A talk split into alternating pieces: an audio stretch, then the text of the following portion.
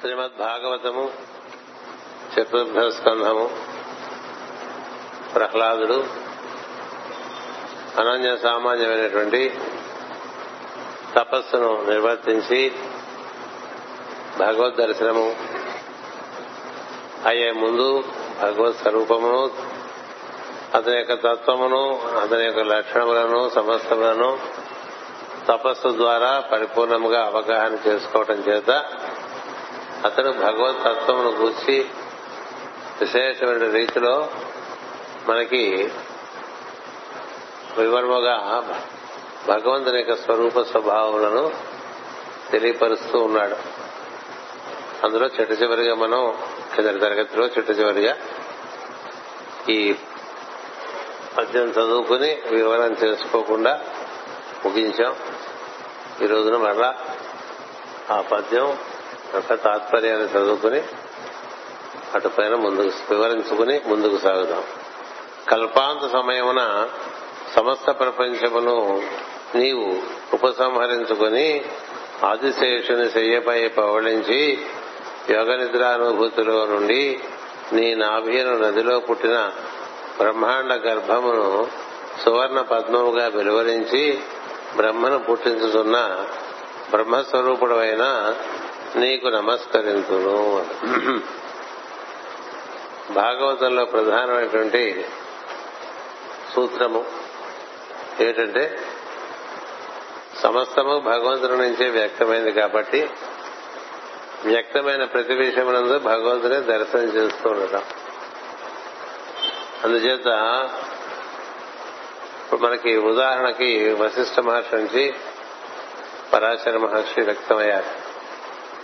పరాశర మహర్షి నుంచి శక్తి మహర్షి వశిష్ఠ మహర్షి నుంచి శక్తి మహర్షి వ్యక్తమయ్యారు. శక్తి మహర్షి నుంచి పరాశర మహర్షి వచ్చారు. పరాశర మహర్షి నుంచి వశిష్ఠ మహర్షి వచ్చారు. వశిష్ఠ మహర్షి నుంచి సుఖ మహర్షి వచ్చారు. ఇట్లా ఐదుగురు ఉన్నారా? ఒకటే ఐదుగా దిగొచ్చాడా అనేది ప్రశ్న. ఐదుగురు ఉన్నారనుకుంటే వీరి మధ్య తనతమ భేదాలు ఎవరికన్నా ఎవరు గొప్ప ఇలాంటివన్నీ వచ్చేస్తాం. కానీ ఒకే తత్వం ఇలా పరంపరాగతంగా దిగి వచ్చేస్తాం. అందుచేత మనకి ఒక సౌలభ్యం ఏంటంటే విశిష్ట అద్వైత మార్గంలో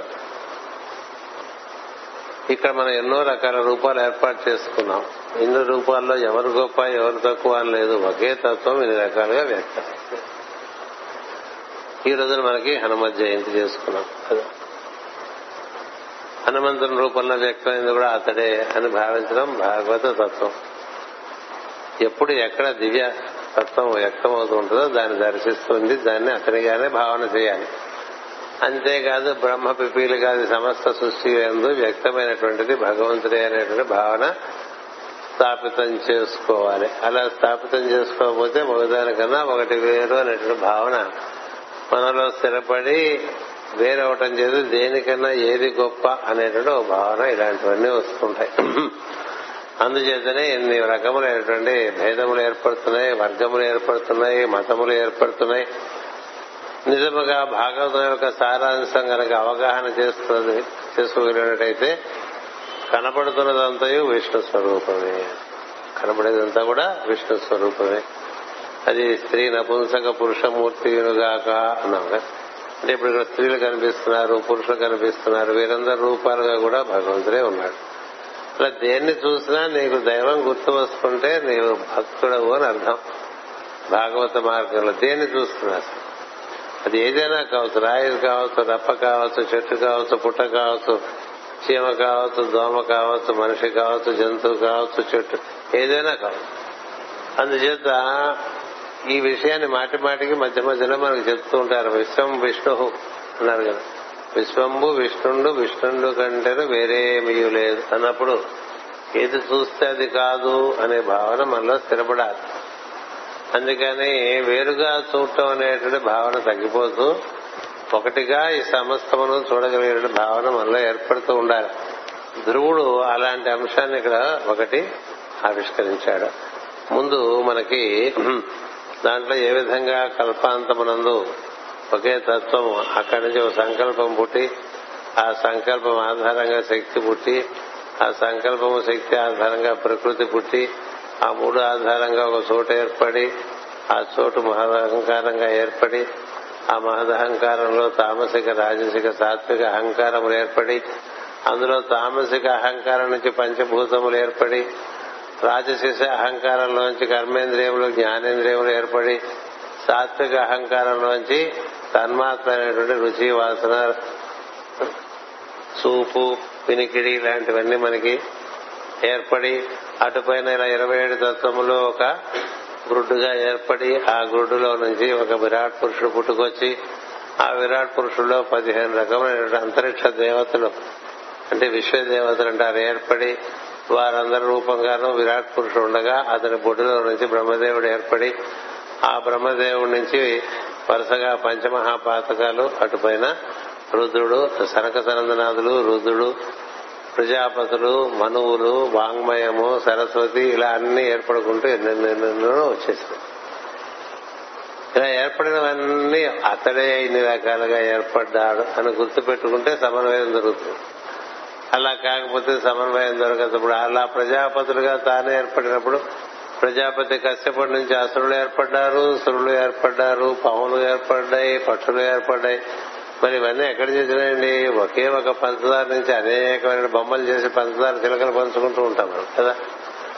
ఏదైనా తినేస్తాం పులి బొమ్మైనా తినేస్తాం పాము బొమ్మైనా తినేస్తాం. అందుకని పంచదార కదా? ఇది పామును వదిలేస్తామా? అదైనా తినేస్తాం. ఇది గరుడ పక్షిని వదిలేస్తామా? అదైనా తినేస్తాం. చిలకైనా తినేస్తాం. మగ మనిషి మగ బొమ్మైనా తినేస్తాం. స్త్రీ బొమ్మైనా తినేస్తాం. ఎందుకని అదేమిటి ఎలా తినేసామంటే పంచదార కదా పురకాలం ఈ పంచదార చిలకలు పంచుకుంటూ ఉండేవాడు రకరకాల బొమ్మలు చేసి. దాంట్లో మూల వస్తువు ఏంటండి పంచదారే కదా. అలాగే ఏర్పడినటువంటి అనేకానేకమైనటువంటి రూపములతో అనేకానేకమైనటువంటి స్వభావములతో అనేకానేకమైన సమ్మిశ్రములతో కూడినటువంటి గుణములు భూతములతో ఏర్పడినవన్నీ ఉన్నాయే. వాటిని అన్నిటినీ అవన్నీ ఒకే పంచదారతో చేయబడ్డట్టుగా భావం చేసినట్టు ఒకే ఒక తత్వంతో ఏర్పడ్డాయి కాబట్టి దేన్ని నిరాకరించక్కర్లేదు అనేటువంటి సమగ్రమైనటువంటి జ్ఞానము మన ఋషులది. అందుకనే మనం చెప్పుకుంటూ ఉంటాం మా అనిరాకరణమస్తు అనిరాకరణమస్తు అంటారు మా మా బ్రహ్మ నిరాకరో అనిరాకరణమస్తు అంటారు ఇలాంటివన్నీ చాలా సమగ్రమైనటువంటి వాక్యములు మనకి ఋషులు అందించారు. దేన్ని నిరాకరించద్దు?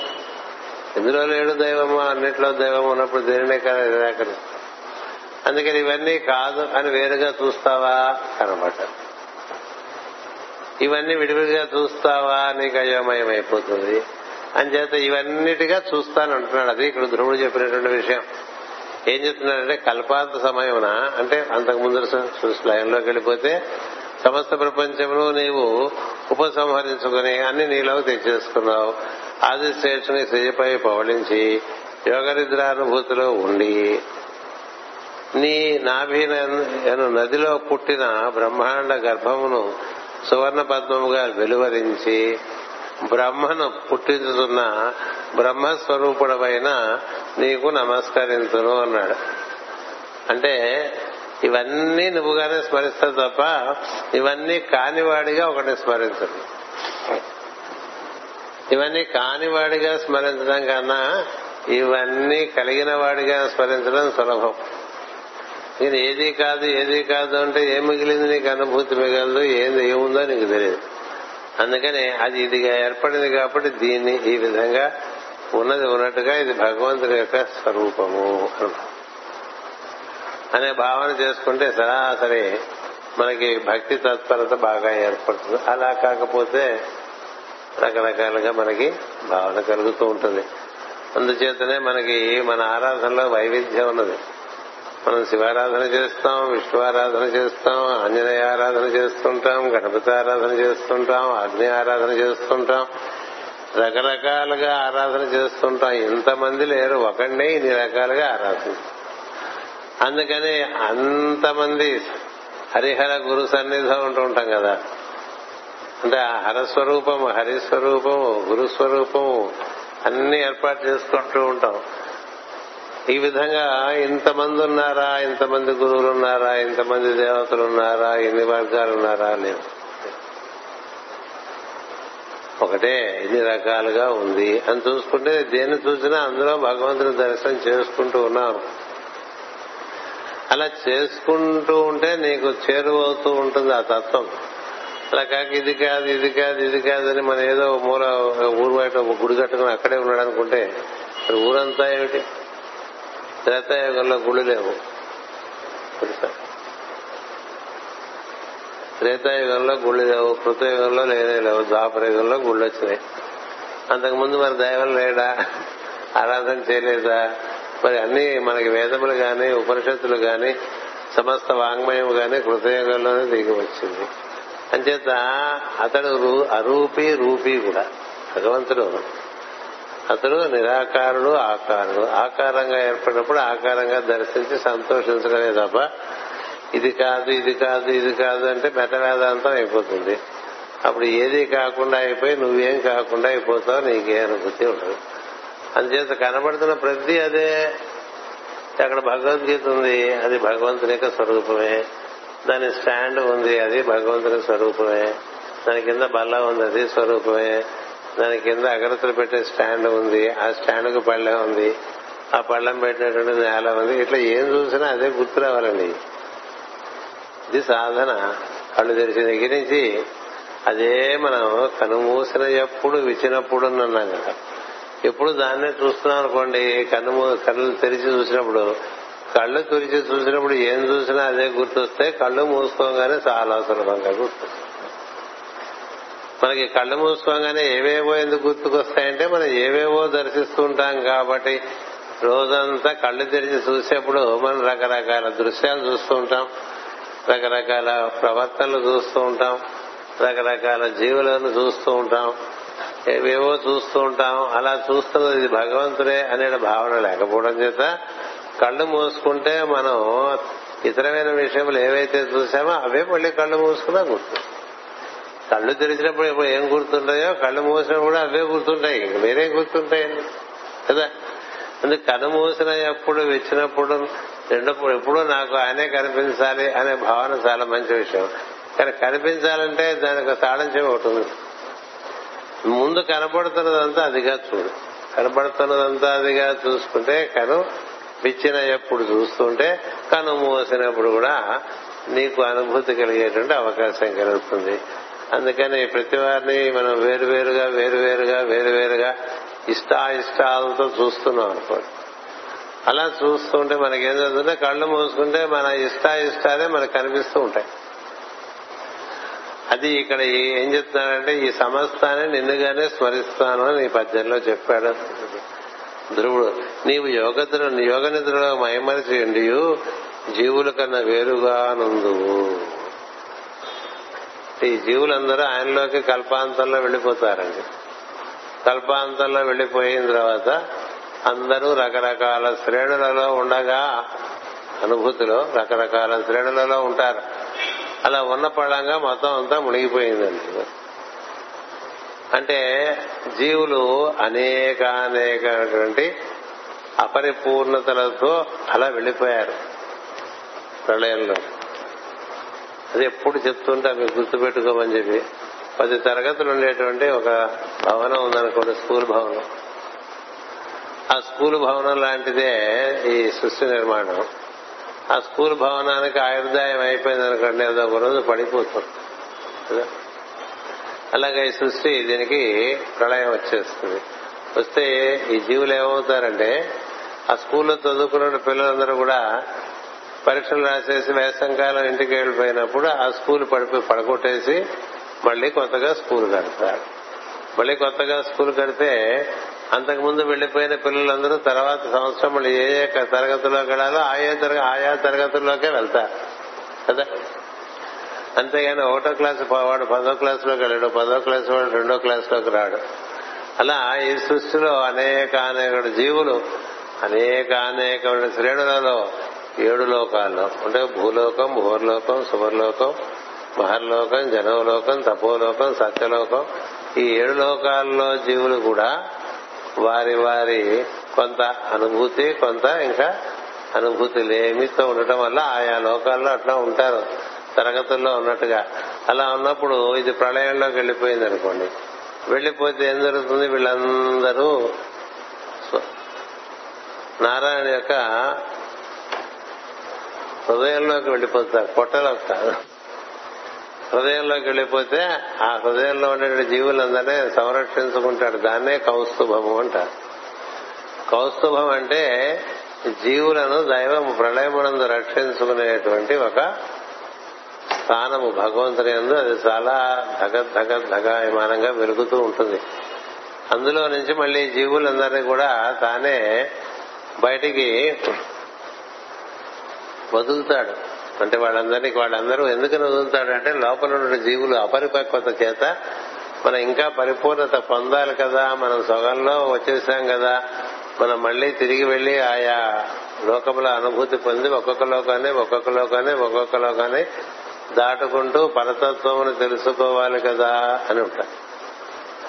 ఇప్పుడు మీరు ఈసారి వెళ్ళినప్పుడు ఏదైనా పుణ్యక్షేత్రంలో కొన్ని విషయాలు చూసి ఆ తర్వాత తిరిగి వచ్చిన తర్వాత ఇంకా కొన్ని విషయాలు చూడలేదని తెలిసిందనుకోండి మళ్ళీ ఆ పుణ్యక్షేత్రం వెళ్తారుగా. ఈసారి వెళ్ళినప్పుడు ఆ చూడని చూద్దాం అనుకుంటారు ఎందుకంటే తిరిగి వచ్చిన తర్వాత ఇంకొకరు చెప్తుంటారు అది చూడలేదా ఇది చూడలేదా అంటే అది ఉన్నట్టు మీకు అప్పుడు తెలియదు కాబట్టి మళ్ళీ వెళ్తాం. అట్లాగే మన జీవితంలో మనకి చాలా విషయాలు ఇంకా అనుభూతి చెందనే ఉంటాయి. అలా భూలోకంలో ఉంటాయి భూవర్లోకంలో ఉన్నాయి శుభర్లోకంలో అందరి జీవులకి కొంత కొంత అపరిపక్వత ఉండడం చేతనే అందరూ సత్యలోకంలోకి చేరలేరు. అంచేత ఈ సత్యలోకములకు చేరిన వారు కూడా పరతత్వం ఊచి చింతన చేసుకుంటూ అది అయిపోవాలన్న ప్రయత్నంలో ఉంటారు. అలా అయిపోయినటువంటి వాళ్ళే సనక సనదనాథులు నారదులు ఇలాంటి వాళ్ళు పరిపూర్ణంగా పరతత్వంతో అనుభూతి చెంది పరతత్వమే తప్ప తాము లేము అనేటువంటి స్థితిలో ఉండగా లయమైపోయింది కాబట్టి ముందు సృష్టి వారు తిరిగి వచ్చినప్పుడు సిద్ధ పురుషులుగా తిరిగి వస్తారు. ఎవరు? సనక సనందన సనత్కుమార సరస్సు జాతులు మరియు నారద మహర్షి వాళ్ళని బ్రహ్మ మానస పుత్రులు అంటారు. వారందరూ తెలిసే పని చేస్తూ ఉంటారు. సృష్టి అంతా కూడా వారు అందుకనే వాళ్ళు ప్రథమ గురువులుగా చెప్తారు సృష్టికి. అలాంటి స్థితిలో అందరూ లేరు కదా. ప్రజాపతులు ఉన్నారు మనువులు ఉన్నారు. మరి వారి నుంచి దిగి వచ్చినటువంటి కోటాను కోట్ల జీవులు ఉన్నారు. ఎవరెవరు ఏ ఏ స్థితులలో ప్రళయంలోకి వెళ్ళిపోయారో వారు వారు ఆయా స్థితులలో మళ్ళీ తిరిగి వచ్చి దేహమును ధరించి వారి- వారి యొక్క అపరిపక్వతను పరిపూర్ణం చేసుకుంటూ ఉండాలి. ఇప్పుడు మనం ఈ జన్మలో కొంతవరకు మనకి జ్ఞానం కలిగి కొంత అజ్ఞానంతో శరీరం వదిలేసాము అప్పుడు మనకి ఒక రకమైనటువంటి అసంతృప్తి ఉంటుంది. ఎందుకంటే పూర్ణ జ్ఞానం కలగనంత వరకు కూడా మనిషికి అసంతృప్తి ఉంటుంది. అందుచేత మనకన్నా మహాత్ములు మనకి ఆదర్శంగా ఉంటారు. అంచేత మరి ఇప్పుడు అగస్త్య మహర్షి ఒక ఆదర్శం వశిష్ఠ మహర్షి ఒక ఆదర్శం. అలా ఉన్నామా మనం? అలాగే దత్తాత్రేయుడు ఒక ఆదర్శం అలా ఉన్నామా మనం? ఆంజనేయుడు ఒక ఆదర్శం అలా ఉన్నామా మనం? అంత పరిపూర్ణత మనకి వచ్చిందా? మరి అలాంటి పరిపూర్ణత మనం పొందితే కదా ఆ ఆనందాన్ని అంతా పొందగలం ఆ అనుభూతినంతా పొందగలం. అంచేత మళ్ళీ మళ్ళీ మళ్ళీ మళ్ళీ మనం తిరిగి జన్మనెత్తుతూ ఉంటాం. ఇలా జన్మనెత్తుతూ ఎత్తుతూ ఎత్తుతూ ఎత్తుతూ ఉండగా ఈ లోపల సృష్టికి ఒక కాల పరిమితి ఉన్నది ఉండటం చేత. అలా ఆ కాల పరిమితిలో ఈ సృష్టి ఉన్నది ఉన్నపడంగా యాజ్ ఇట్ ఈజ్గా లైన్లోకి అంటే pre KG play play school నుంచి పదో క్లాస్ వరకు అందరూ స్కూల్లో ఉండేవాళ్ళు. అందరూ ఒకసారి మళ్ళీ వేసవి సెలవులకు వెళ్ళిపోయినట్టుగా మళ్ళీ స్కూల్ తెరిచినప్పుడు వాళ్ళు వాళ్ళు ఆయా- స్థానాల్లో వచ్చారు.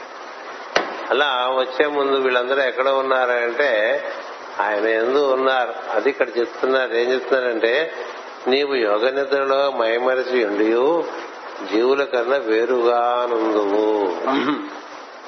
అంటే ఈ జీవ సమూహమే దేవుడు అనుకోకూడదు.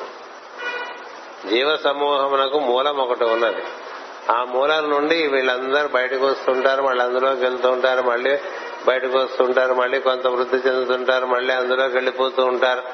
వీళ్ళు సనాతనులే ఆయన సనాతనులే దేవుడు శాశ్వతులే జీవులు శాశ్వతులే.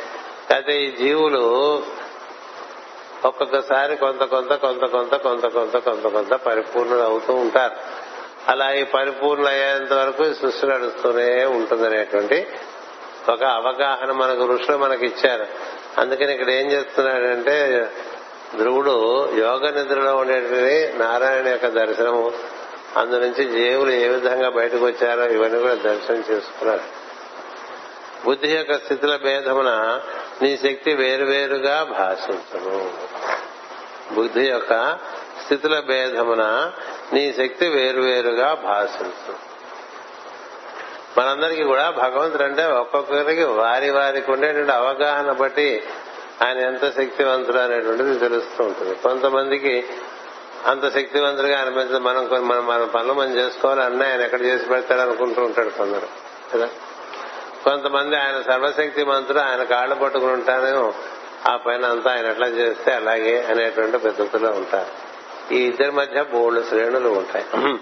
అంచేత నువ్వు ఎంత మాత్రమున ఎవరు తలచినా అంత మాత్రమే నీవు అన్నాడు కదా అన్నమాచారు అంచేత బుద్ధి పరిమితి బట్టి భగవంతుడు పరిమితం అవుతూ ఉంటాడు. నీ బుద్ధి పరిమితమైన బుద్ధి అవడం చేత నీకు భగవతత్వం పరిమితంగానే గోచరిస్తుంటుంది. విద్యుత్తుకి పరిమితమేం లేదు. అది అపరిమితమే. కానీ ఈ విద్యుత్ దీపాల పరిమితత్వం బట్టి అది వెలుగుతూ ఉంటుంది. అన్ని దీపాలు ఒకే రకంగా వెలగం ఎక్కువ వెలుగు అందులోకి వచ్చేసిందంటే అది పేలిపోతుంది కదా? ఓ ఫ్లాష్ లైట్లోకి వచ్చినంత వెలుగు ఒక మామూలు ఎలక్ట్రిక్ దీపంలోకి రాదు కదా? ఎందుకు రాదు? అది అంతే. బెడ్ లైట్ అంటే మరి గుడ్డు దీపంలో ఉంటుంది కదా? అందుకని బాగా బుద్ధి పరిమితం కొద్దీ నీకు కొంచెంగా అనిపిస్తుంది. ఇంకొంచెం వెలిగిందనుకో ఇంకొంచెం అనిపిస్తుంది. ఇంకొంచెం వెలిగిందనుకో ఇంకొంచెం అనిపిస్తుంది. అది చెప్తున్నాడు బుద్ధి యొక్క స్థితుల భేదమున నీ శక్తి వేరువేరుగా భాషించు. ఇంద్రుడంతటి వాడికి అర్థం కాలేదు మా కదా భగవత్వం ఏది? ద్వాదశాదిత్యుల్లో ప్రథముడైనటువంటి ఇంద్రుడు. ఆయనకే భగవతత్వం అర్థం కాలేదు. చాలా మంది దేవతలకి భగవతత్వం అర్థం కాలేదు. ఋషులకు అర్థమైనంత బాగా ఇతరులకు ఎవరికీ అర్థం అసురులకి అర్థం కాలేదు సురులకు అర్థం కాలేదు పశుపక్షాదులకు అర్థమయ్యే చాలా తక్కువ. పరిపూర్ణంగా అవగాహన అవ్వాలంటే ప్రతి ఒక్కరు కూడా తపస్సు చేయవలసింది ఇంకో మార్గం లేదు. అందుకని ఆదిత్యవర్ణే తపస్సోధిజాతు తపస్సు వలన ఆ వెలుగు అలా అధిక్యం అధికంగా మనలో జనిస్తూ ఉంటుంది. ఆదిత్యవర్ణే తపస్సోధిజాతు అని అమ్మవారి గురించి అంటూ ఉంటారు. అంటే తపస్సు వలన అధిజాతం అవుతూ ఉంటుంది. అంచేదేమిటి ఆదిత్యవర్ణం ఆమె అదే మహా చైతన్యము అదే బుద్ధి. అది మనలో మిణుకు అంటూ ఉంది ప్రతివాడికి కొంత బుద్ధి ఉంది. కదా?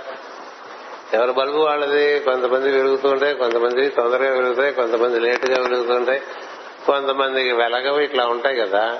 ఎందుకు ఇలా ఉన్నాయంటే అది వారి వారి పరిపక్వత బట్టి ఆ విధంగా ఉంటుంది.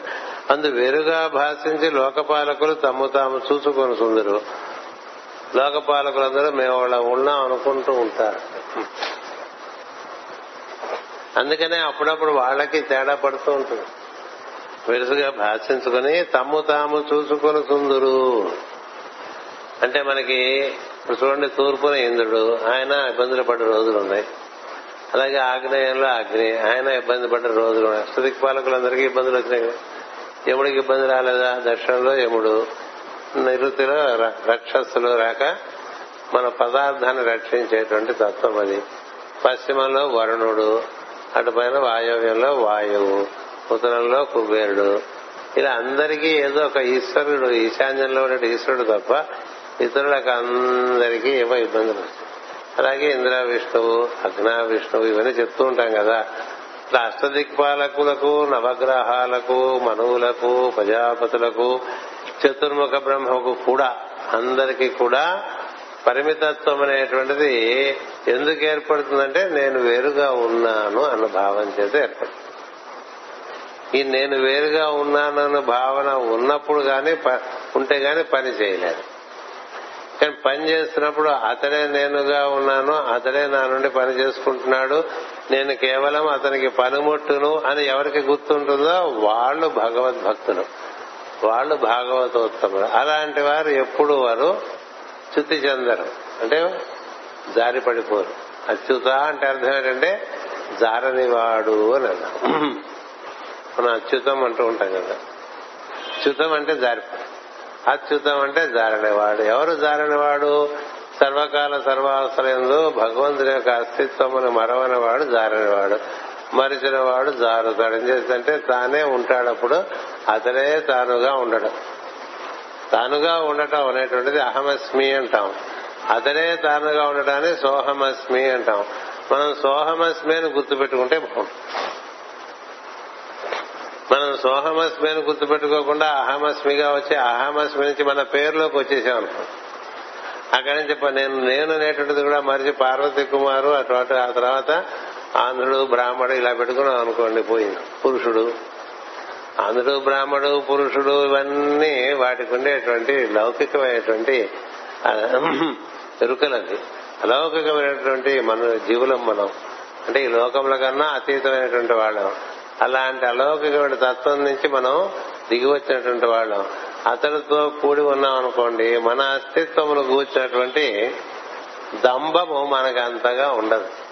లేకపోతే మన అస్తిత్వంలో కూర్చున్న దమ్మం బాగా ఎక్కువైపోతుంటే మనం మూలం మరవటం జరుగుతుంది. మూలం మరవటం జరిగితే పొరపాటు జరుగుతుంది. ఎవరికైనా మూలం మరిచిపోతే పొరపాటు జరుగుతుంది. జ్ఞానులకైనా అంతే అని చెప్పింది మనకి దుర్గా సప్తస్వకి కదా.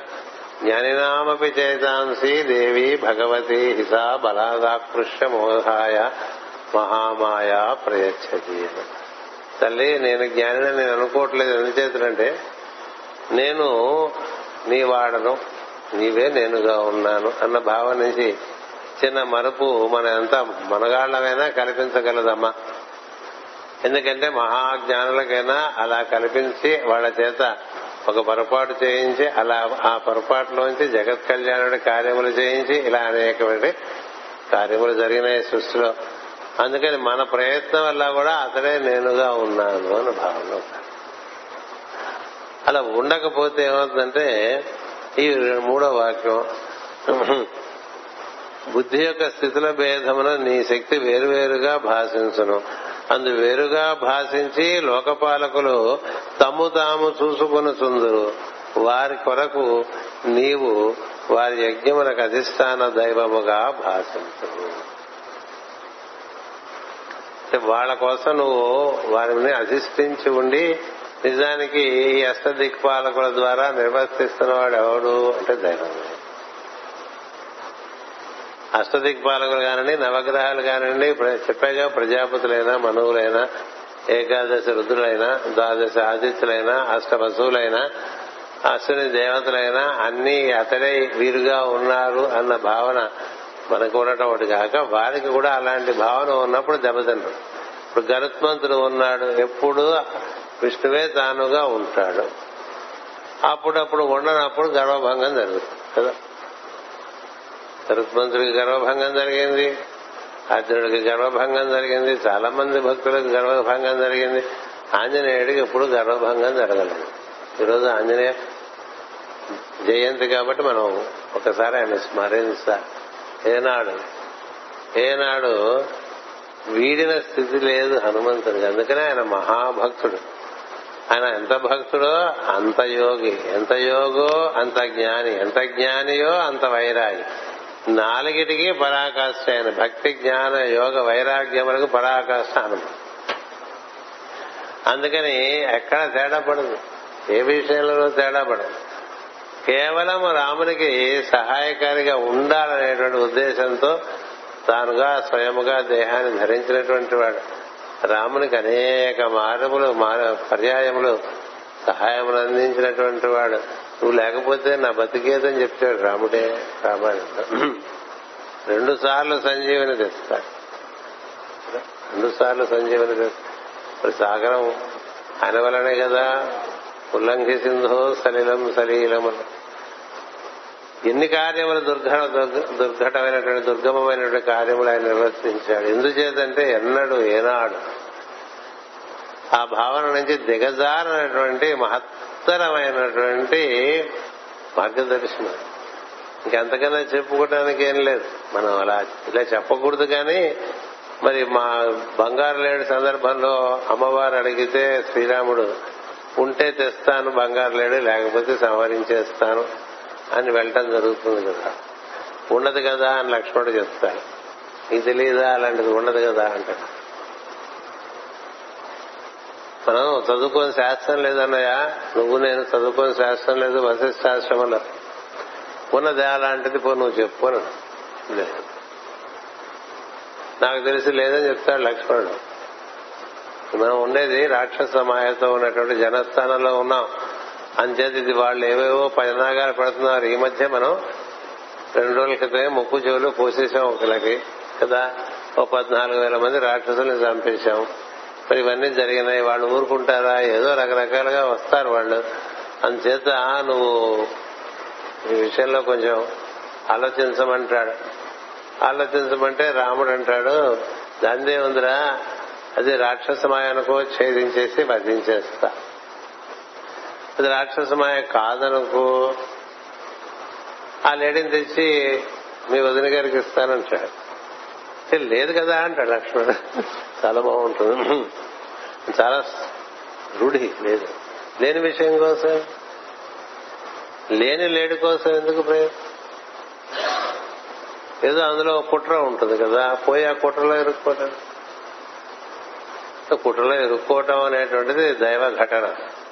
రామునికి రాజ్య పట్టాభిషేకం చేసే రోజునే వనవాసం వెళ్ళిపోవటం ఎలాంటి దైవ ఘటన?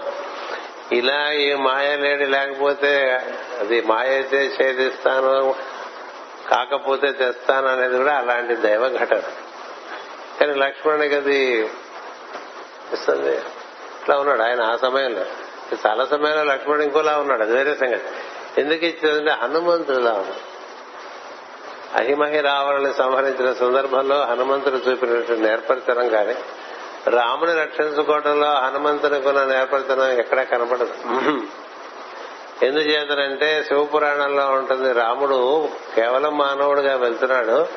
అందుచేత మీరు వెళ్ళకపోతే అక్కడ ఆయనకి పని చాలా పెరిగిపోతుంది. మీరు వెళ్ళాలని చెప్పి పార్వతీదేవి ఒత్తిడి చేస్తుంది శివుణ్ణి. అందుకని హనుమ స్వరూపంగా ముందుగానే వచ్చేస్తాడు. వీడు రావటం అంటే హనుమంతుడి రూపంగా ఈనాటికి భూమి మీదే ఉన్నాడు. ఆయన అందుచేత అలా ఎప్పుడూ కూడా ఏమాత్రం ఏమరపాటు లేకుండా ఉండటం అనేటువంటి సాధ్యం కాదు. సాధ్యమే కాదు. అని సాధ్యపడింది. నారదాది మరి మహా బ్రహ్మ మానస పుత్రుడైనటువంటి నారద మహర్షి కూడా హనుమంతుని ముందు చిన్నబోతాడు. చిన్నబోతాడు చాలాసార్లు ఆ కథ చెప్పుకున్నాం. ఎందుకు చెప్తున్నానంటే ఈ అధిష్టాన దైవముగా మనం ఎప్పుడు మనం మన నెత్తి మీద దైవం ఉన్నట్టుగా భావం చేయాలండి. అందుకనే తెలిసిన వాళ్ళందరూ కూడా నెత్తి మీద ఒకటి పెట్టుకోవటం పెట్టుకున్నారు? అని చేశాను మీకు ఏ మతమైనా తీసుకోండి నెత్తి మీద ఒకటి పెట్టుకుంటారండి. ఒక చిన్న బిళ్ళన్నా ఇక్కడ పెట్టుకుంటారు. లేకపోతే తలపాగానా పెట్టుకుంటారు. లేకపోతే ఒక గుడ్డన వేసుకుంటారు. ఎందుకంటే నీ నెత్తి మీద ఒకటి ఉంది. మన నెత్తి మీద ఏముందండి? జుట్టు తప్ప అనుకోకూడదు. భగవంతుని యొక్క పాదములు మన నెత్తి మీద ఉన్నాయనే భావనలో ఉండాలి ఎప్పుడు కూడా. అందుకనే షడకోపం పెట్టేప్పుడు ఆ షడకోపం మీద ఏముంటాయి? భగవంతుని యొక్క పాదుకలు ఉంటాయి. ఆ పాదుకలు అట్లా పాదుకలు పెట్టకుండా ఆ పాదుకలు ఉన్నటువంటి ఆ గోపురం లాంటిది పెడుతూ ఉంటారు మనకి రక్ష కోసం. కానీ మనకు గుర్తుండాల్సింది ఏంటంటే మనం ఎక్కడికి వెళ్తున్నా భగవంతుని యొక్క పాదములు మన సహస్రార పద్మమునందు అవి ఉన్నాయనే భావన ఉన్నదనుకోండి. అప్పుడు నువ్వు ఎక్కడికి వెళ్తున్నా నీతో పాటు ఆయన వస్తున్నట్టే నువ్వు ఆయన ఊరేగింపు తీసుకెళ్తున్నట్టుగా భావించాలి అందుకనే భగవంతుని ఇప్పుడు ఈ మూర్తులు ఉన్నాయనుకోండి మూర్తులు కూడా వైష్ణవాచారంలో వాళ్ళు ఏం చేస్తారంటే నెత్తి మీద పెట్టుకుంటారు. ఇప్పుడు మీరు చూడండి ఈ అయ్యప్ప స్వాములు దీక్ష తీసుకుని శబరిమల వెళ్ళేప్పుడు ఇరుముడి అని నెత్తిన పెట్టుకుంటారు. ఏం సంకలం పెట్టుకోవచ్చుగా? నెత్తిన పెట్టుకోవాలి. ఎందుకంటే నెత్తిన పెట్టుకోవటం కాదు ఉన్నది నెత్తిన. మన సహస్రారమునందు విరాట్ పురుషుని యొక్క పాదముల యొక్క స్పర్శ లభించే అవకాశం ఉంటుంది. ఆ పాద స్పర్శ కోసమే ఈ భూలోకంలో ఉండేటువంటి తపోజనులందరూ కూడా తపన చెందుతూ ఉంటారు.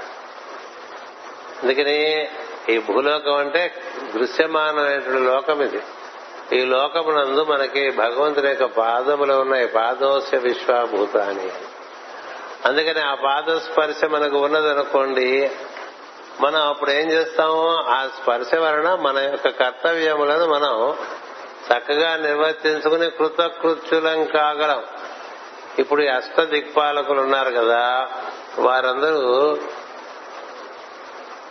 వేరుగా భాషించి లోకపాలకులు తమ్ము తామును చూసుకుందరు వారి కొరకు నీవు వారి యజ్ఞం మనకు అధిష్టాన దైవముగా భాషించు వారి యజ్ఞం అంటే ఏంటండి? వాళ్ళు ఎప్పుడు యజ్ఞాలు చేస్తూ అట్లా త్రిసప్త సమిధకృత అని పేర్చుకుని నేతులు పోసుకుంటూ యజ్ఞం చేయటం కాదు. వారు చేసే యజ్ఞం అంటే ఒకటే గుర్తుపెట్టుకోండి. శ్రీకృష్ణుడు ఇచ్చిన నిర్వచనమే యజ్ఞం. ఏమిటి లోక శ్రేయస్సు కోసం వారి జీవితాలే వారు సమర్పణ చేసుకున్నారు కదా లోకపాల. ఇప్పుడు తూర్పున ఇంద్రుడు ఆగ్నేయంలో అగ్ని దక్షిణంలో యముడు నైరుతిలో నిరుతి పశ్చిమంలో వరుణుడు వాయవ్యంలో వాయువు ఉత్తరంలో కుబేరుడు ఈశాన్యంలో ఈశ్వరుడు ఈ విధంగా ఈశానుడు ఈ విధంగా వాళ్ళు యజ్ఞార్థము అష్టదిక్పాలకులు. అష్టగజములను అధిష్ఠించి ఈ లోకాల సృష్టినంతా వాళ్ళు పరిరక్షిస్తూ ఉంటారు. వాళ్ళ పని సృష్టిని పరిరక్షించడం. వారికి సృష్టి కోసమే వాళ్ళు ఉన్నారు. అందుచేత వారి జీవితంలో యజ్ఞమయములు. అందుకని వాళ్ళు యజ్ఞార్థం పనిచేస్తున్నంతసేపు వాళ్ళు ఏం చేస్తారంటే అధిష్టాన దైవముగా నిన్ను అంటే ఈ సర్వాంతర్యమైన దైవాన్ని గుర్తు పెట్టుకుని కార్యక్రమాలు నిర్వర్తించుకుంటూ ఉంటారు. ఒక వాక్యంలో ఇంత ఉందని మనకు తెలుస్తుందా? అది పద్యం మనకి వచనంలో ఇచ్చిన వారి కొరకు నీవు వారి యజ్ఞమునకు అధిష్టాన దైవముగా భాషించు. అంటే ఇప్పుడు మన సంగతి తీసుకోండి. మన యజ్ఞార్థం ఏదైనా చేస్తున్నాం అనుకోండి స్వార్థం కాకుండా యజ్ఞార్థం. యజ్ఞార్థం కురు కర్మాణి కదా మనకి అది ముఖ్యమైన వాక్యం. ఎన్ని జన్మలకైనా అందులోకి వెళ్ళాలండి. ఎన్ని జన్మలైనా పర్వాలేదు. జీవితం యజ్ఞార్థం వాళ్ళు ఇంకోటి కాకుండా అంచేత యజ్ఞార్థము చేస్తూ ఉంటాం అంటే తన కోసం కాదు ఇతరుల శ్రేయస్సు కోసం. అనేది ఎంతసేపు జరుగుతూ ఉంటే ఈ దిక్పాలకులకి అంతసేపు వాళ్ళ నెత్తి మీద అధిష్ఠించి ఉంటాడు. అందు కూడా అందుకనే మన కోసం మనం చేసే పనుల కన్నా అందరి కోసం మనం చేసే పనులలో మన ఆశ్రయించి దైవం యొక్క స్పర్శ. దైవం యొక్క ఆశ్రితులుగా మనం ఉంటాం. అది ఇక్కడ చెప్తున్నాడు. దేహములను ఇండ్లలో ఉన్నవా ఉన్నవాడవై గుణత్రయములకు అధిపతిగా కూడా వర్తించు నువ్వు కేవలం మా నెత్తి మీద ఉన్నావని అనుకోవట్లేదు లోపల కూడా ఉన్నావు. చెప్తూ ఉంటా కదా ఎప్పుడు? మన సహస్రారం నుంచి మూలాధారం వరకు ఉండేటువంటి ఈ ప్రజ్ఞామయమైనటువంటి వెన్నుదండము పుర్రె. పుర్రె వెన్నుదండము వీటి నిండా నిండి ఉంటాడండి అంటే ఏంటి? మూడు గుణములు పంచభూతములకు కూడా ఆధారంగా మన శరీరం లోపల ఉంటాడు. దేహములను ఇండ్లలో ఉన్నవాడవై గుణత్రయములకు అధిపతిగా కూడా వర్తించింది నెత్తి మీద ఉన్నాడు. లోపల మనం దర్శనం చేద్దాం అనుకుంటే మూలాధారం నుంచి సహస్రారం లోపల ఎక్కడైనా నీకు అందుకనే అదే మన మూలస్థానం అదే మన ఒంటి స్తంభపు మేడ. మనం ప్రతినిత్యం ఒంటి స్తంభపు మేడలోకి వెళ్ళిపోవాలి. పరీక్షిత అక్కడ కూర్చుని భాగవతం వింటున్నాడు సుఖమహర్షి దగ్గర. కదా? మనం ఇట్లా రక్త మాంసాలతో కూడినటువంటి ఈ శరీరాన్ని వాసంగా చేసుకుని మనం చర్మచక్షులతో చూస్తూ శ్రవణేంద్రియములతో వింటూ తెలుసుకోవడానికి ప్రయత్నం చేస్తున్నాం. కన్నులు మూసుకుంటే మనకు మనం ఎలా కనిపించాలంటే ఒక గదలా కనిపించాలి. కదా? గధ కాదు ఇంగ్లీష్. హిందీలో గధ అంటే గాడిదే కదా? గధ గధ కొంతమంది అంటారు. శంకి చక్రి శంఖ చక్ర గధ గధ అంటారు గధ. అట్లాగే శంగాయ అంటే శంఖాయ అంటూ ఉంటారు. ఏదో అక్కల చోట ఒత్తులు పెడుతుంటాం మనం. తెలుగు వాళ్ళకి ఎక్కడ ఒత్తు పెట్టాలో తెలియదు పెట్టకూడదు చోట ఎక్కువ పెడతాం. అంచేత ఈ గద మన శరీరం మన శిరస్సు మన వెన్నెముకలో ఉన్నటువంటి మొత్తం తత్వం దాన్ని మనం భగవంతుని యొక్క అస్తిత్వంగా భావన చేసి అందులో మనం ప్రవేశించి అక్కడ ఉండాలి. అలా ఉంటే ఒంటి స్తంభపు మేడలో మనం. ఉండాలి. అలా ఉంటానికి ప్రయత్నం చేయాలి ఇలా పొడుగ్గా స్తంభం కట్టేసి ఆ పైన రివాల్వింగ్ రెస్టారెంట్ పెడుతుంటారు కదా. ఎక్కడికి వెళ్ళినా ఎంత పైకి వెళ్ళినా తిందామనే భావన ఉన్నప్పుడు అలాగే ఉంటుంది. అందుకే మనకి రూఫ్ టాప్ రెస్టారెంట్ ఉందని అంటారు. ఇది తింటారు ఇక్కడ తినేసి వెళ్ళిపోవచ్చు. రూఫ్ టాప్ తినేదేమో పొట్టలోకి వెళ్తుంది. రూఫ్ టాప్లోకి మన రూఫ్ టాప్లోకి వెళ్ళదు అది. కదా అలా రూఫ్ టాప్లో రివాల్వింగ్ రెస్టారెంట్స్ ఇట్లా పెట్టుకుంటూ ఉంటాం. ఎందుకని మన దృష్టి అంతా తిండి మీద ఉంటుంది కాబట్టి. కానీ మన రూఫ్ టాప్ మనకి అక్కడి నుంచి ఇలాగా మనకి కింద వరకు కూడా అందుకే వాళ్ళు మినరేట్స్ ఆ మినా మీనార్స్ అట్లా కట్టుకుంటూ ఉంటారు పై వరకు. అందుకే మన గోపురాలు అలా పై వరకు కట్టుకుంటూ ఉంటారు. అందులో ఏడు కిటికీలు పెడుతూ ఉంటారు ఏడు లోకాలని చెప్పి. ఇవన్నీ తెలిసిన వాళ్ళు ఒక రకంగా ఏర్పాటు చేశారు. మనకేం అక్కర్లేదు. మన కోరికలు తీరటానికి ఆయన చుట్టూ ఎట్ట తిరగాలి ఒక్కటే మనం వేసుకున్నాం మిగతా ఏం మనకు అవసరం లేదు. ఇప్పుడు తిరుపతి గుడికి వెళ్ళామనుకోండి అక్కడ అది ఒక చక్కని విరాట్ పురుషుడు యొక్క ప్రతిరూపంగా నిర్మాణం చేస్తారు. కానీ అందులో ప్రవేశించడమే అడ్డదిడంగా ప్రవేశించడం చేస్తారు. ఒకటి. రెండోది మనం కూడా ఎంతసేపు మనకు ఉండేటువంటి మొక్కులు తీసుకోవడానికి వెళ్ళటం అక్కడ పూర్వదనాలు పెట్టుకోవడం చుట్టూ తిరగటం ఏదో వాళ్ళ చేత వీళ్ళ చేత చెప్పించుకుని వెళ్ళి ఈ గొడవే తప్ప. లోపల ఉన్నటువంటి ఏడవ పొలంలోకి వెళ్తే అక్కడ గర్భగుడిలో దైవం కనిపిస్తారని కదా ఏడు కొండలు ఏడు ద్వారాలు ఏర్పాటు ఇలా వెళ్ళటం ఒక పద్ధతి ఉన్నది. అందుచేత ఇలా ఇండ్లలోనున్నవాడవై దేహములను ఇండ్లలోనున్నవాడవై గుణత్రయములకు అధిపతిగా కూడా వర్తింప వర్తింపు వీటన్నిటి మీద అధిష్టానం చెంది నువ్వు ఉంటావు. అంటే మన లోపల మన బయట కూడా ఆ విధంగా ఆయన వర్తిస్తూ ఉంటాడు. జీవుని ఎందు ఈ రెండు గుణములను వర్తింపవు. జీవుని ఎందు ఈ రెండు గుణములు వర్తింపవుటండి. ఏ రెండు గుణములు? ఒకటి అధిష్ఠించి ఉండలేము. మన శరీరాన్ని అధిష్ఠించి మనం ఉండలేము. మన శరీరంలో మనకు ఉండేటువంటి గుణములకు మన అధిపతిగా ఉండలేము. జీవుడికి దేవుడికి తేడా అక్కడే ఉంది. మనం త్రిగుణాత్మకులం. ఆయన త్రిగుణాతీతుడు. మనం దేహాత్మకులం ఆయన దేహాతీతుడు. మనం చదువుతూ ఉంటాం మనం గణపతి అధర్వ ఉపనిషత్తు చదివేప్పుడు దేహత్రయాతీత కాలత్రయాతీత గుణత్రయాతీత అన్ని అతీతం అని చెప్తూ ఉంటాం. అంటే ఆయన భౌతికమైన శరీరము సూక్ష్మ శరీరము కారణ శరీరములకు కూడా అతీతమై అధిష్ఠించి ఉంటాడు. మనం కేవలము భౌతిక దేహంలో అట్లా ఇరుగుడిపోయి ఇరుక్కుపోయి ఎట్లా బయటకు వెళ్తానరా భగవంతురా అన్నట్టుగా ఉంటాడు అదే మనకి వైతరిణి. వైతరిణి గురించి గరుడ పురాణంలో బాగా వర్ణిస్తారు. సత్య సావు దాన్ని దాటాను కదా. అది దాటాలంటే గోవు తోక పట్టుకోవాలంటారు. గోవు తోక అంటే ఏం లేదు సుషుమ్నే గుర్తుపెట్టుకోండి. అందుకని గోదానం చేస్తే దాటేస్తాం. ఇటువంటి కక్కుతు పనులన్నీ బోర్డు ఉన్నాయి మన దగ్గర కదా అవన్నీ చేస్తుంటాం. ఏదో వీడి చేత గోవన్న దానం ఇప్పిద్దామన్న ఉద్దేశంతో వేదవ్యాస మహర్షి చాలా రకరకాల బజార్ ఏర్పాటు చేశాడు ఆయన. కానీ గోవు దానం చేసినంత మాత్రం నువ్వు వైతరిని దాడడం వైతరిని దాటడం అంటే నీలో ఉండేటువంటి రక్తము మాంసము ఎముకలు రసము ఇవన్నీ కూడినటువంటి దేహం ఉంది కదా. అందులో ఇరుక్కుపోయి ఉన్నావు కదా నువ్వు.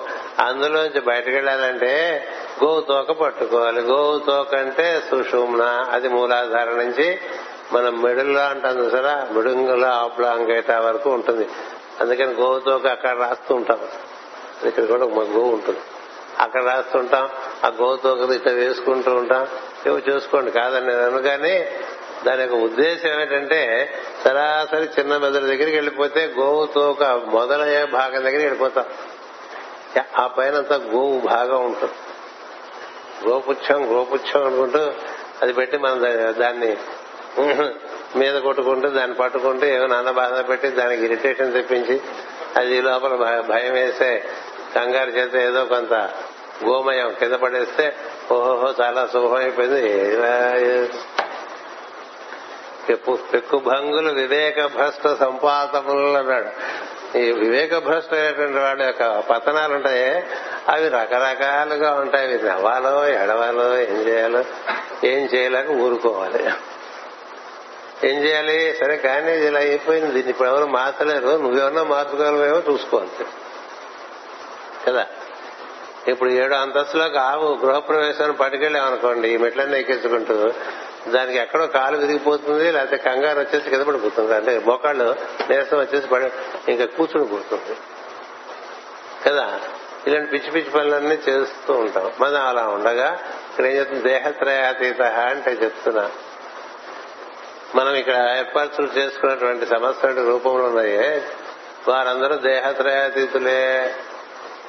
అంటే కారణ శరీరం అంటే వజ్ర శరీరం అధిష్ఠించి ఉంటారు. సూక్ష్మ శరీరం అంటే బంగారు శరీరాన్ని అధిష్ఠించి ఉంటారు. స్థూల శరీరం అంటే రక్త మాంసాదులతో కూడిన శరీరాన్ని అధిష్ఠించి ఉంటారు. ఇలా అధిష్ఠించి ఉండే పద్ధతి ఒకటి ఉంది. దాంట్లో ఉన్న వాటికి అధిపతిగా ఉండే పద్ధతి ఒకటి ఉంది. రెండున్నాయి భాగవతం చదువుకుంటే అర్థమైపోతుంది అనుకోవద్దు నేను మరి చెప్పారు ఇక్కడ ఏం చెప్పాడు? ఈ రెండు గుణములను వర్తింపవు. జీవుని ఎందు ఈ రెండు గుణములను వర్తింపవండి. ఏ రెండు గుణములు? ముందు మొత్తాన్ని అధిష్ఠించి ఉంటావు అన్నాడు. రెండోది లోపలున్నా అధిపతిగా ఉంటావు నువ్వు అని చెప్పి. అందుకని ఆయన లోపలున్నా పర్వాలేదు బయటన్నా పర్వాలేదు. మనకి ఈ లోపల నుంచి బయటకు వెళ్ళడానికి వైతరినే ముందు దాటలేము కదా. ఆ వైతరిని అంటే ఏం చెప్తారు? అక్కడ మాంసం తేలుతూ ఉంటుందట రక్తం పారుతూ ఉంటుందట ఖండాలు ఖండాలుగా ఎముకలు అట్లా తేలుతూ ఉంటాయట కంపు కొడుతూ ఉంటుందట మలమూత్రాలు ఇవన్నీ పట్టుకుని ఇందులోంచి మనం ఎట్లా దాటుతాం భగవంతుడా అని బాధపడిపోతుంటాం అలా బాధపడుతూ ఉంటే దాని నుంచి దాటడానికి ఒక గోతోక చెప్పారు. అది ఒకటి గోతోక పట్టుకోవటానికి పున్నా అది దాటితే వైతాడి దాటితే పున్నామన రకం అనుకుంటారు. అది ఎవరు దాటిస్తారంటే పుత్రుడు దాటిస్తారన్నారు అపుత్ర అస్య గతిర్న ఆస్తి అని సంస్కృతంలో చెప్పేస్తే మరి మా అసలు బాగా చెప్తుంటారు. సంస్కృతంలో ఏం చెప్పినా సత్యం అనుకోపోకండి.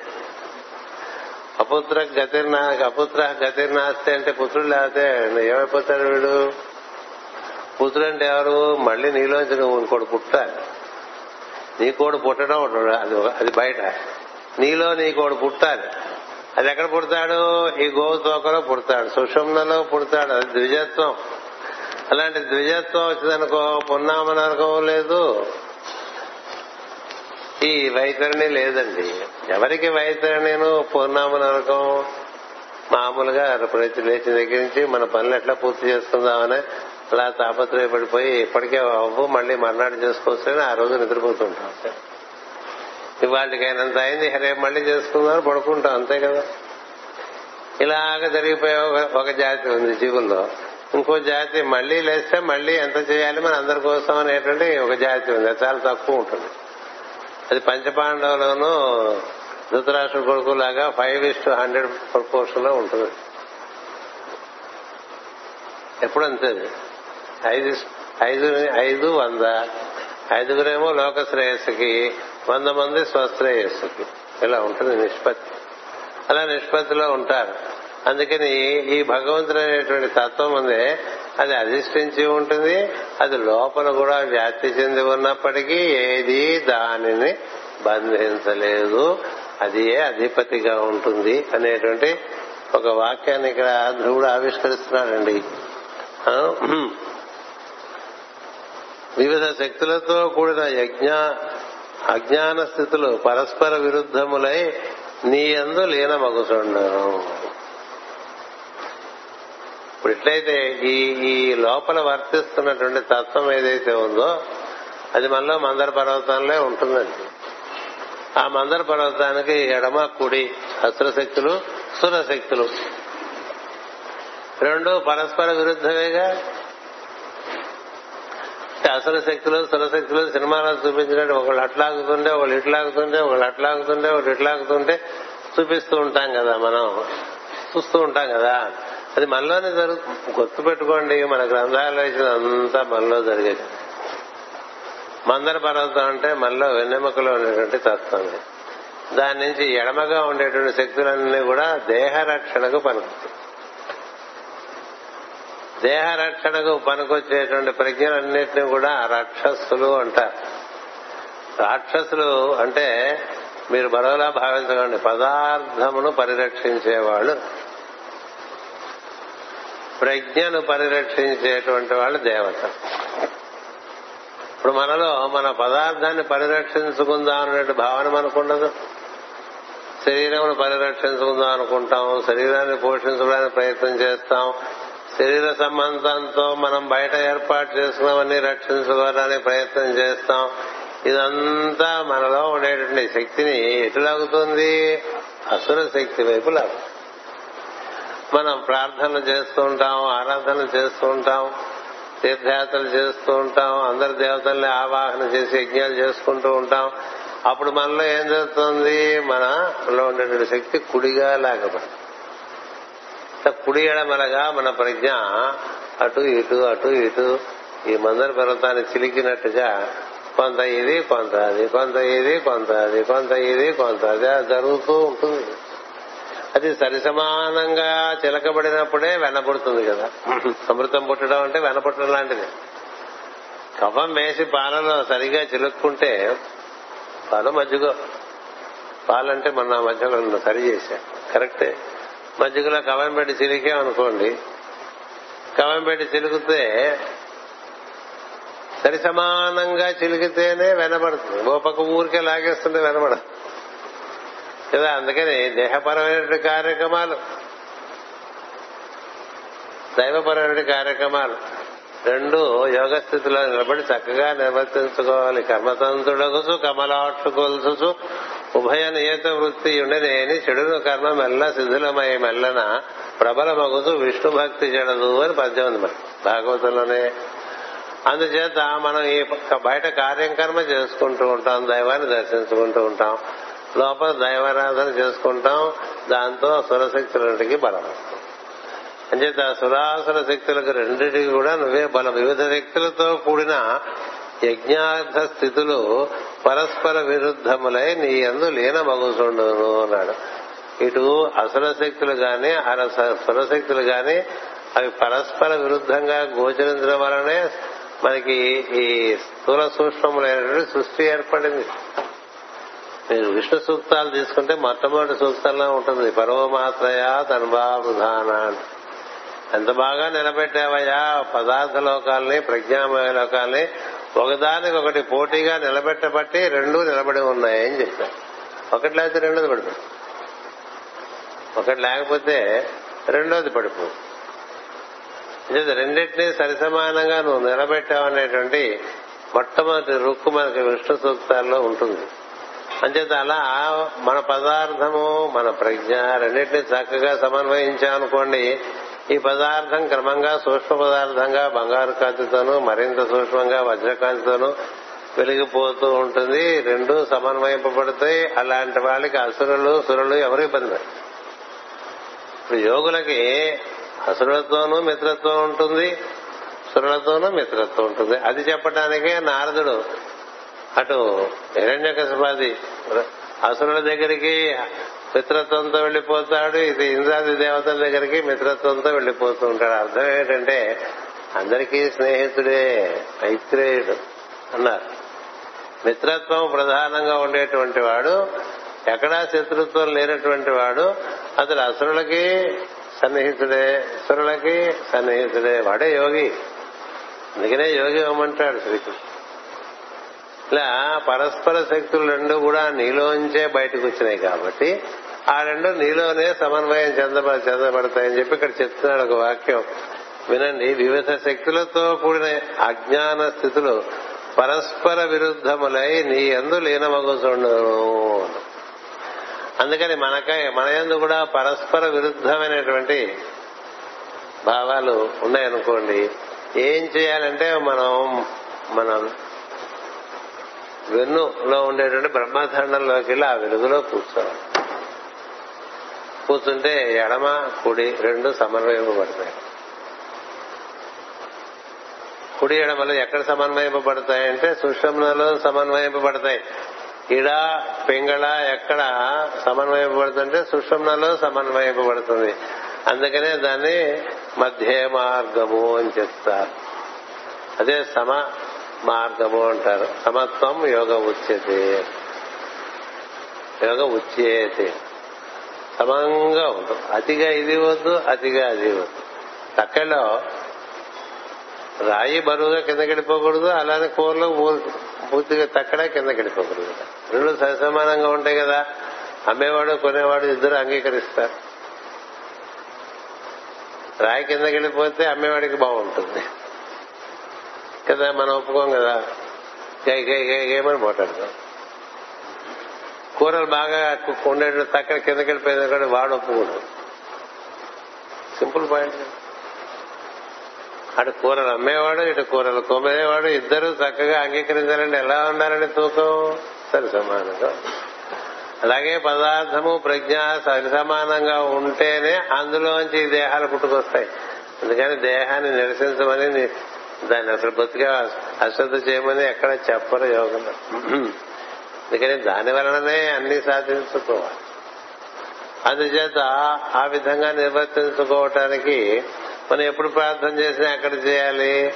మధ్య మార్గంగా భూమధ్యంలో చేస్తాం లేదా హృదయంలో చేస్తాం లేదా హృదయం నుంచి ఆజ్ఞ వరకు ఉండేటువంటి ఆ నిట్ట నిలువుగా ఉండేటువంటి ఒక సరళ రేఖలో చేసుకుంటూ ఉంటాం. అంతకన్నా కిందకి వెళ్ళి చేయటం అనేటువంటిది మామూలుగా చెప్పరు. ఎందుకంటే వాటి శక్తులు మనం భరించలేం కనుక. క్రమంగా సమస్తము మనకి అనుకూలమయ్యేంత వరకు కూడా హృదయం నుంచి శిరస్సు వరకు ఉండేటువంటి భాగాల్లో మధ్యస్థంగా భగవంతుడి లోపల దర్శనం చేసుకుంటూ ఆరాధన చేసుకోమని చెప్తారు. అప్పుడు మనలో ఏదవుతుందంటే మనలోనే పరస్పర విరుద్ధమైనటువంటి ప్రజ్ఞలు ఉన్నాయి. పెద్దానికి చూడండి మనం ఇప్పుడు ఇట్లా భాగవతానికి రావాలనుకోండి క్లాస్కి. ఆ ఏడు ఇంత ఎండ ఇంత చెమట ఇంత ఇదిగా ఉండే ఇప్పుడు ఇవాళ వెళ్ళకపోతే ఏమో భావన? ఒకటి ఎడం పక్క నుంచి వస్తుంది.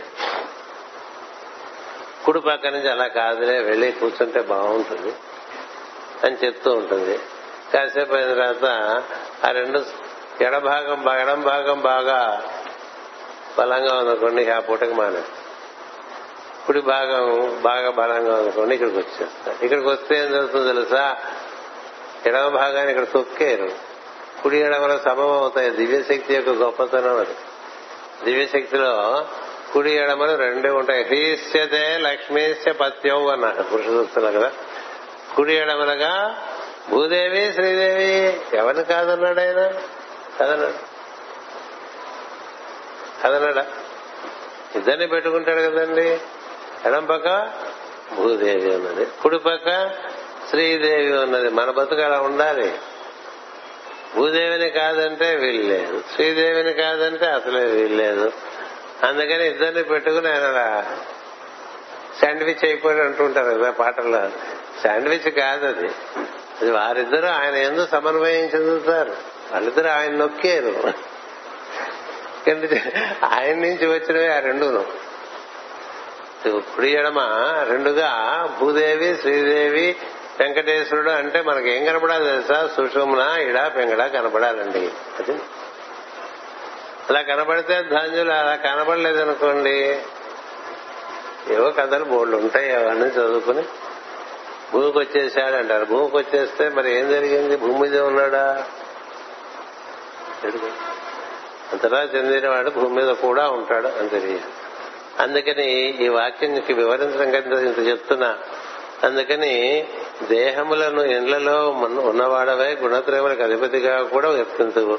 జీవుని ఎందు రెండు గుణములను వర్తింపవు.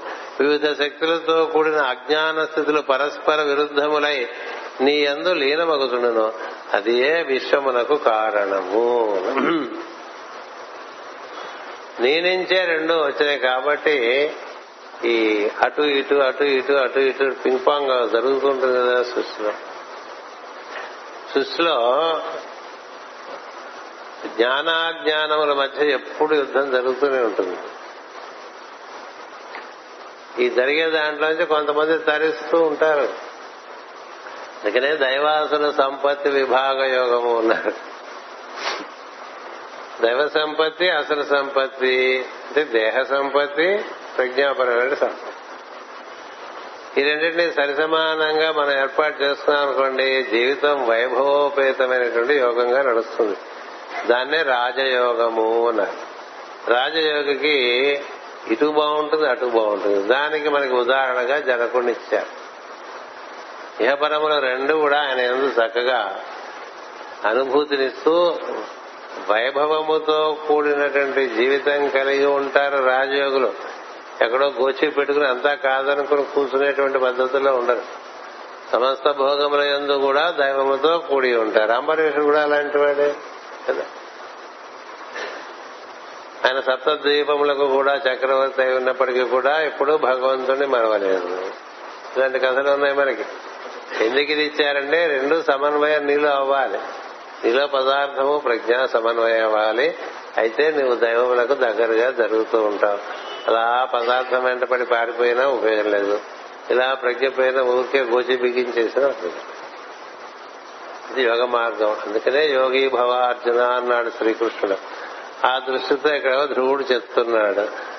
అది ఏ విశ్వమునకు కారణము? అన్ని విధముల ఆచరించు కర్మలకు ఫలము నీవే అని నమ్మువారు నిష్కాములు. ఈ పని చేస్తే ఏమిటి ఫలం అనేటువంటిది ఆలోచించకుండా ఫలం భగవంతుడిది పని మనది. పని మనది ఫలము భగవంతుడిది.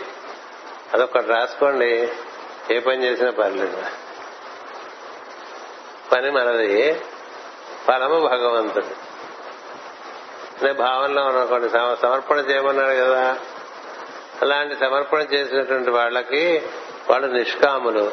వారికి రాజ్యసుఖము మొదలగు వారి ఫలము కూడా నీవే. రెండు ఎలా చెప్పాడు.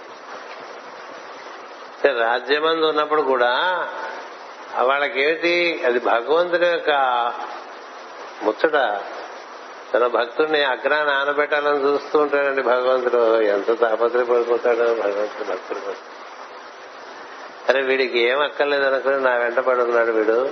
ఎప్పుడు నా పనులే చేస్తున్నాడు. వాడి గురించి వాడు ఆలోచించుకోవట్లేదు అన్న భావన భగవంతుడికి వస్తే ఇంకా వాడిని తీసుకెళ్ళి ఎక్కడ పెడతాడు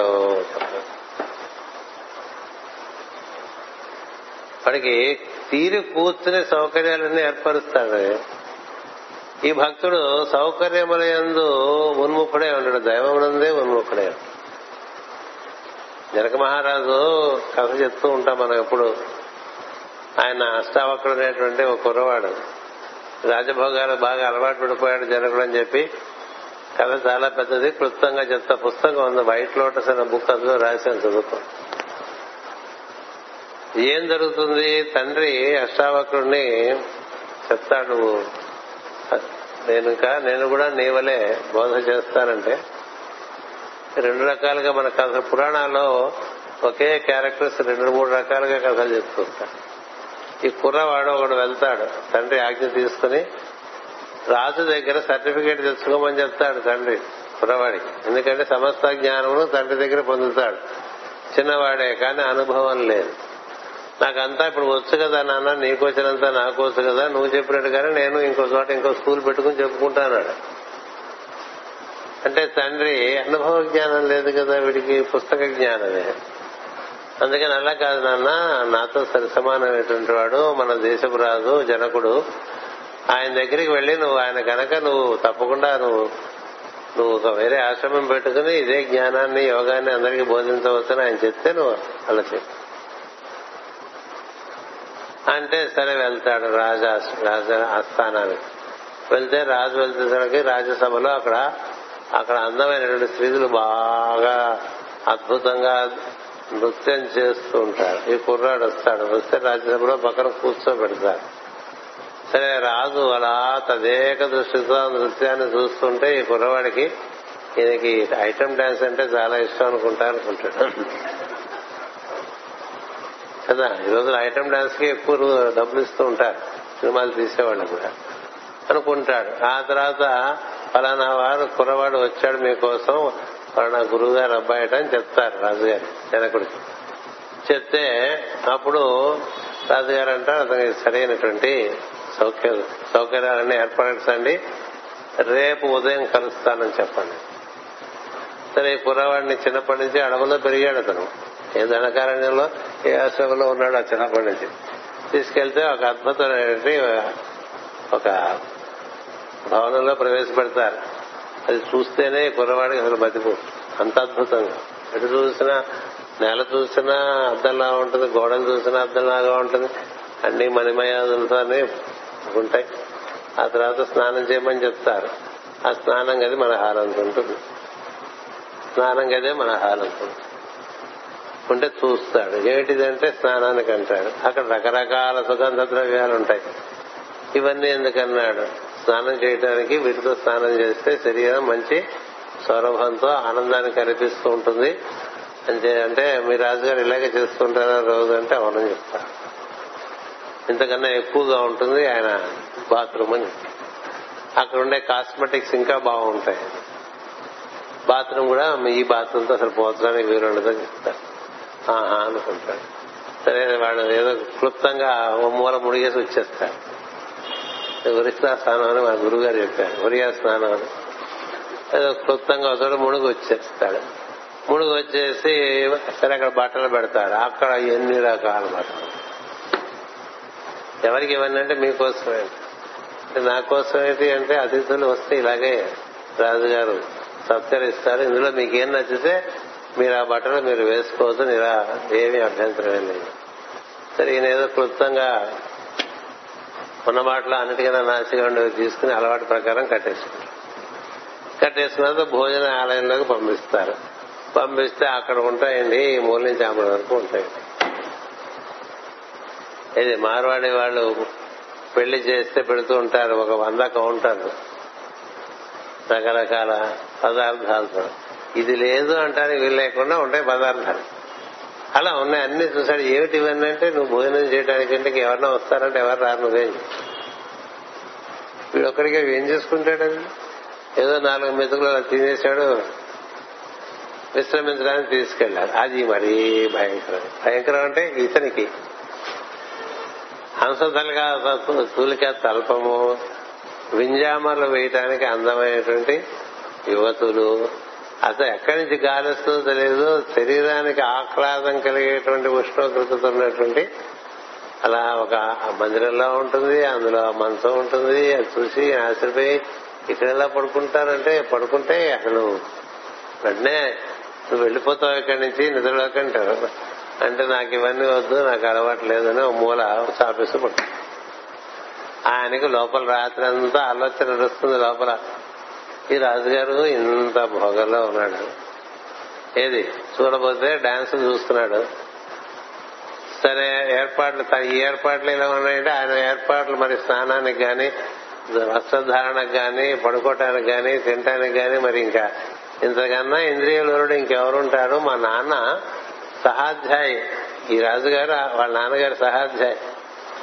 అంచేత అప్పుడు అలా ఉన్నాడేమో ఇప్పుడు బాగా మరిగాడు అనుకుంటాడు మరిగాడు అనుకుని మర్నాడు పొద్దున రాజ్యసభకి తీసుకొచ్చి కుర్రవాడిని ప్రవేశపెడతారు. ప్రవేశపెడితే రాజుగారు చాలా సంతోషంగా పలకరిస్తారు.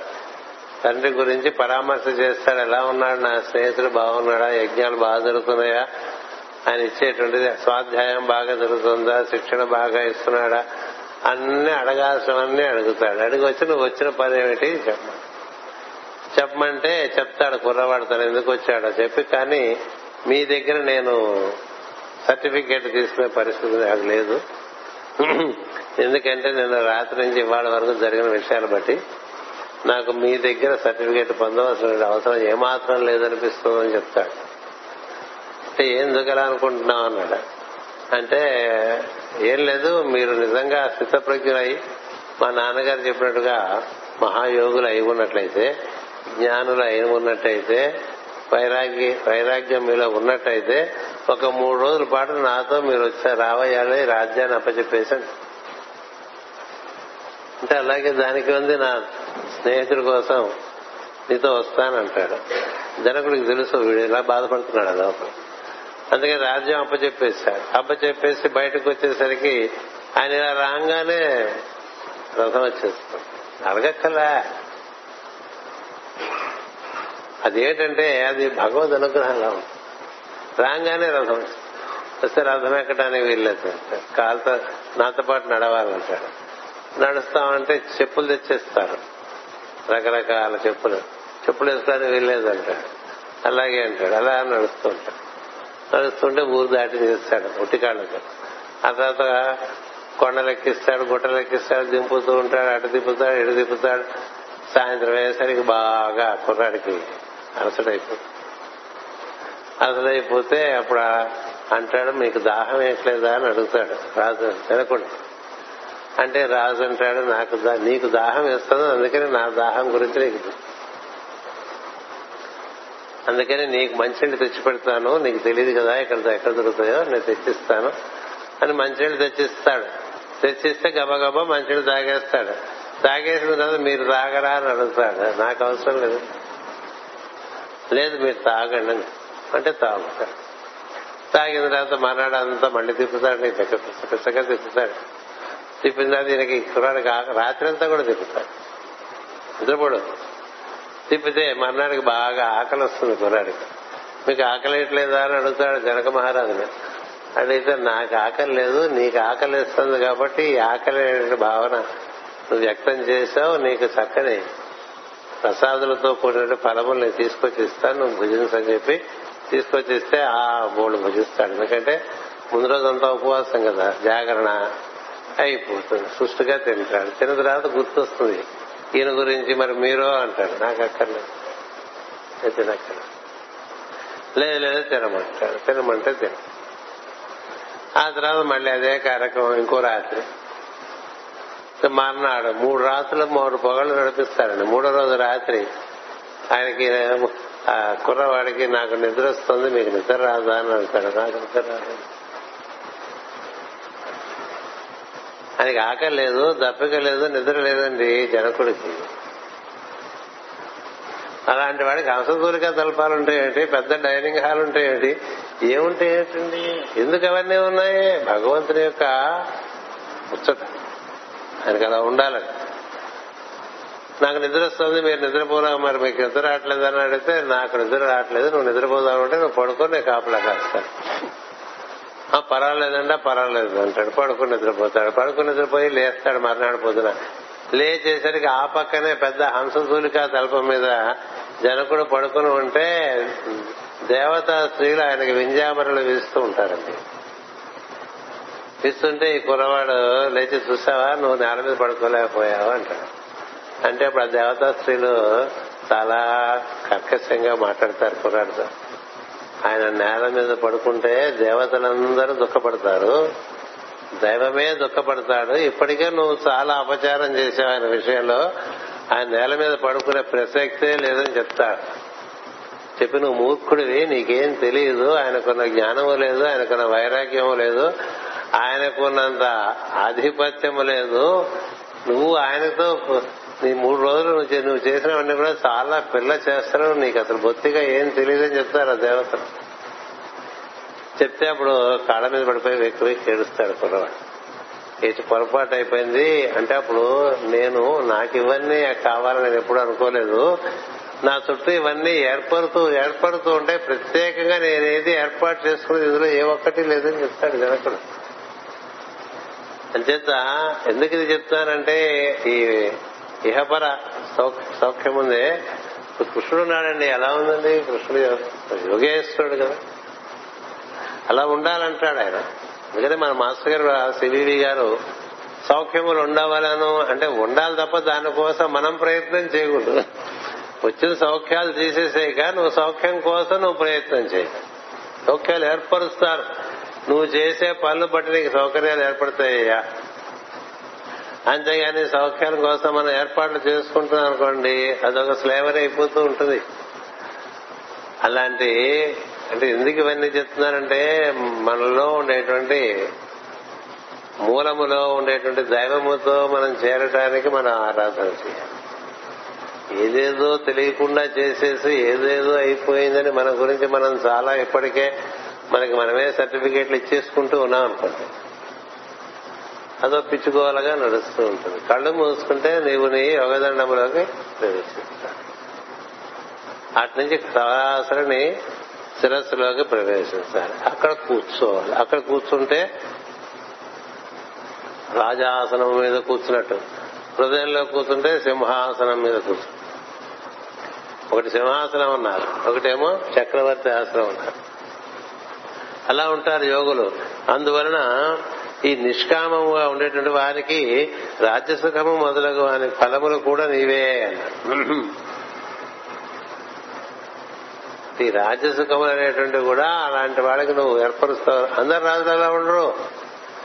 అందుకనే శ్రీకృష్ణుడు జనకాదులు నిర్వర్తించినటువంటి జ్ఞానమునే నేను నీకు బోధిస్తున్నానని చెప్తాడు అర్జునుడికి కదా? భగవద్గీతలో. ఎవరిని ఉదాహరణగా చెప్తాడు శ్రీకృష్ణుడు? జనకున్నే ఉదాహరణగా చెప్తాడు.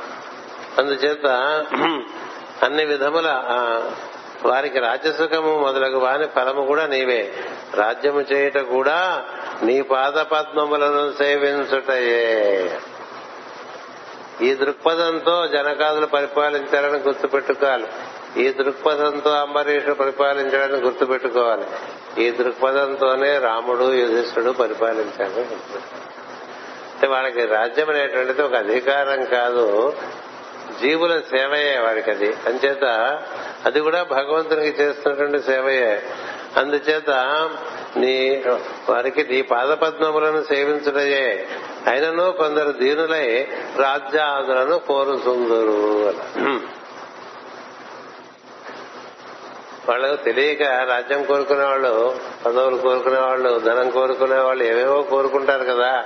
ఎవరిని కోరుకుంటే అన్ని అప్రయత్నంగా లభిస్తుందో వాడిని కోరుకోకుండా ఇతరులను కోరుకుంటూ ఉంటారు. వాళ్ళంతా దీనులని చెప్తున్నారండి దీనులు. అంటే పిటియబుల్ ఫెలోస్ అనమాట చాలా పిటియబుల్ ఫెలోస్ ఏవేవో కోరుకుంటూ ఉంటారు. అట్టి వారికి కూడా నీవు కోరికలు తీర్చి కాపాడుతుంటు అది నీలో గొప్పతనం ఆయన గొప్పతనం అది.